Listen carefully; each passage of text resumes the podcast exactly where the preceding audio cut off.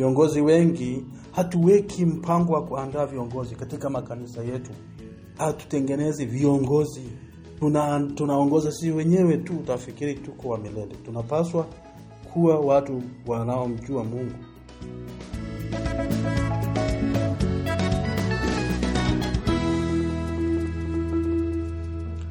Asante mzee Daudi kwa kunishirikisha kutoa somo fupi kuhusu uongozi. Kwanza hebu tuanze na neno kiongozi. Kiongozi ni nani? Kiongozi ni mtu yeyote aliyepewa dhamana ya kuongoza wengine. Ni mtu mwenye dhamana ya kuelekeza na kusimamia wengine katika mas- mambo yanayoweza kuleta maendeleo chanya kwa kundi au watu anaowaongoza. Tena ni maendeleo kwa ajili ya siku zilizopo au siku za baadaye haswa. Na mimi ningependa kunukuu neno la Mungu haswa kutoka uongozi wa Musa.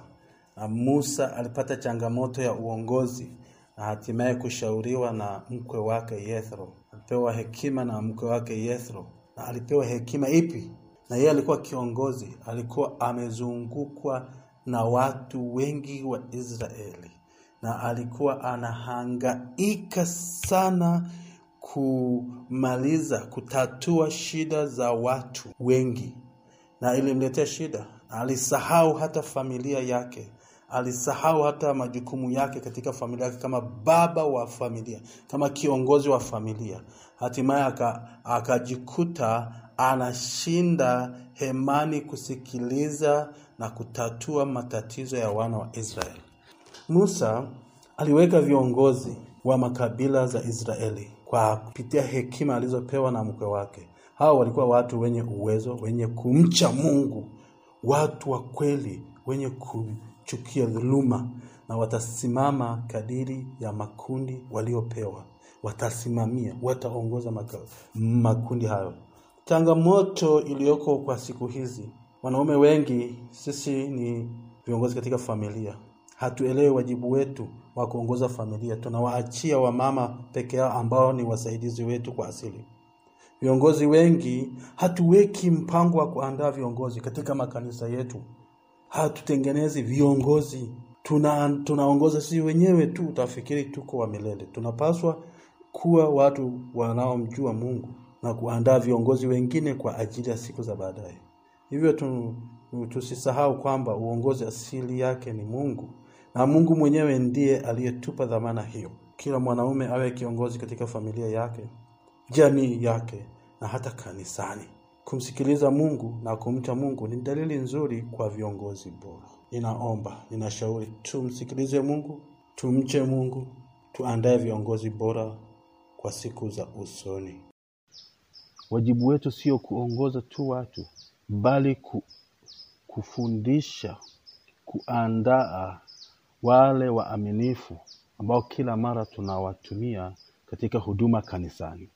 Waraka wa pili wa Timotheo mlango wa pili na mstari wa pili unasema hivi: na mambo yale uliyoyasikia kwangu mbele ya mashahidi wengi, hayo uwakabidhi watu waaminifu watakaofaa kuwafundisha na wengine.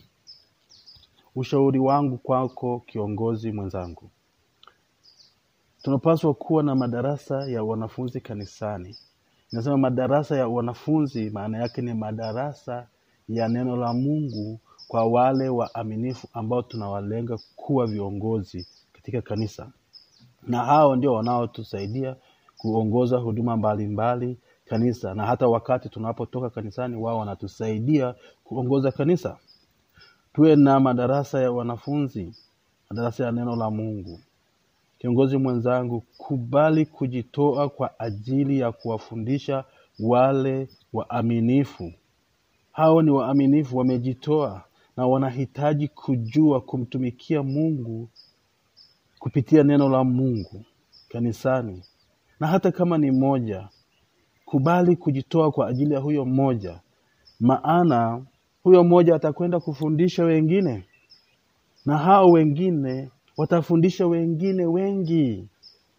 Njia bora ya kuandaa viongozi wa kiroho kanisani sio kuwahubiria Jumapili tu, sio kuwapangia majukumu ya kufanya, sio ku, kuwapa majukumu ya kusimamia huduma mbalimbali, sio kuwahimiza wao kujitoa kufanya huduma kanisani, ni kuhakikisha sisi viongozi wa leo tunapanga muda wa kushinda nao, muda wa kukaa nao katika darasa na kuwaandaa kuwa viongozi bora wa kanisa kwa siku zijazo, viongozi ambao watakaotumia neno la Mungu kwa usahihi, kwa sababu wameandaliwa na, na wataongoza wakiongozwa na Roho Mtakatifu, wakiwa na ujuzi wa kuongoza kwa sababu wamekaa darasani. Hii ni njia bora. Kumbuka Yesu Kristo na wakati anatoa agizo kuu katika Mathayo ishirini na nane na mstari wa ishirini ule wa kumi na tisa hadi ishirini amesema nini? Amesema tukimaliza kuwashuhudia mataifa, kuwafanya wanafunzi, halafu kuwabatiza, halafu kazi yetu kubwa sasa ni kuwafundisha kuyashika yote yale ambayo uh, yeye ametufundisha, yaani kuwafundisha neno la Mungu. Kiongozi mwenzangu, ninakushauri, sisi ni wa muda, Mungu ni wa milele. Sisi tunapita, maisha yetu yanapita, viongozi tunapita. Je, umemwandaa kiongozi wa kanisa wa siku zijazo kwa namna gani? Hata kama wewe hukupata nafasi ya kuandaliwa na kiongozi mwingine, lakini wewe unapaswa kuandaa kiongozi. Usifikirie jinsi ulivyoandaliwa wewe, fikiria jinsi ambavyo Mungu anataka tuandae. Wengine tunatumia chuo cha Biblia, masomo ya TE, wengine tunatumia masomo mengi. Neno la Mungu haswa ni muhimu, ni msingi wa kuandaa viongozi bora katika kanisa. Kiongozi mwenzangu, mimi nakuhimiza, mimi ninafanya kanisani uh, kwetu na kwa uaminifu. Nina darasa linaloitwa waaminifu. Hawa wananisaidia na tunakaa nao, tuna, tunajifunza neno la Mungu, tunajifunza namna ya kutafakari neno la Mungu na tunahimizana katika kazi ya Mungu. Ni darasa nzuri, inanijenga mimi kiongozi na inawajenga wale ambao ninawaandaa. Kiongozi mwenzangu, anza leo, anza kuandaa viongozi, anza kama vile unaondoka kesho. Mungu ana mpango na wale ambao wako kanisani aliowaleta na kuwa viongozi wa siku zijazo katika kanisa hilo la hapo, kanisa la mahali, na hata wanaweza kuwa wamisionari wakienda huku na kule na kuongoza kanisa. Asante.